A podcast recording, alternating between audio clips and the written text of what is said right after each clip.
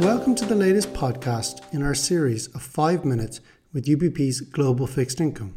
My name is Bernard McGrath, Portfolio Manager within the Fixed Income team, and I'm joined by Mo Kazmi, Portfolio Manager and Chief Strategist, as well as Thibaut Cole, Portfolio Manager and Head of Corporate Credit. Today we are discussing high income fixed income, given the elevated yields that permeate the fixed income landscape. Let's start with you, Mo. And in the context of the macro environment, do you think now is the time to be looking for high income solutions? Hi, Bernard. So, we think that significant value has now been created within fixed income markets with opportunities across the asset class. Whilst concerns regarding the growth outlook do remain, we view growth as slowing rather than collapsing and being supported by resilient consumers with tight labor markets. Crucially, we see this slowdown as necessary to bring inflation lower which should be well received by central banks. Importantly, the recent downside surprise to US inflation increases the likelihood of the Fed slowing its pace of rate hikes at the next meeting.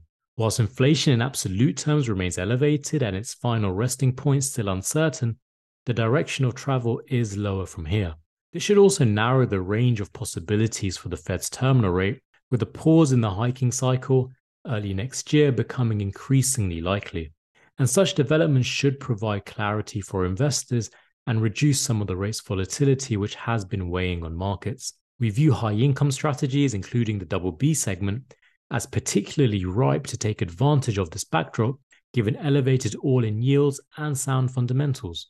At such high levels of yield, the power of accrual becomes extremely important as it provides a buffer against any market volatility where the time to recover losses on any further spread widening is reduced. So you've mentioned the double B segment. Switching to you, Thibaut, why do you see this as a sweet spot? And should we be concerned about corporate fundamentals? Historically, we've observed that double B rated global corporate credit offers a significantly superior risk reward profile compared to triple Bs, single Bs, and triple Cs. Historical one year default rates are also very low for double Bs at around 0.6%, which compares favorably to 0.2% for triple Bs. In terms of fundamentals, we think double B rated corporates are in good shape heading into a slower growth environment. Interest coverage ratios are at record highs as corporates have lowered their cost of debt over the past two years, while central banks have held interest rates near zero. Moreover, net leverage ratios are below their 25 year average. Thanks, Thibaut. Switching back to you, Mo, what about AT1s? So we view subordinated financial debt, including the AT1 market, as a segment that should actually benefit from the higher rates backdrop. The latest round of earnings has already shown this as net interest income boosted revenues. From a fundamental perspective, we also see the sector as being in a strong position to deal with a slowing growth backdrop, given that bank balance sheets are robust with capital ratios more than double what they were prior to the global financial crisis.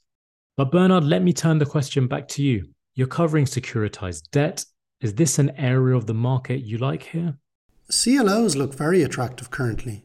Like other fixed income asset classes, spreads have increased quite meaningfully. In addition, although heightened defaults and a severe economic recession, which is not our base case, would of course negatively impact the CLO market like all risk markets, the securitized nature of a CLO investment does act as a buffer for investors, particularly those CLO investors that are higher up the capital stack.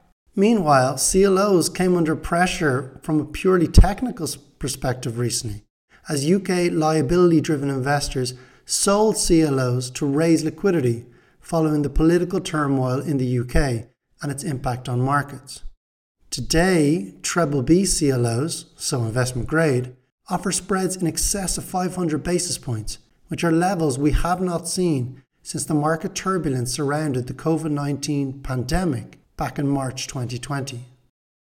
Thank you, Mo and Thibaut, for your insights on this podcast and for those listening.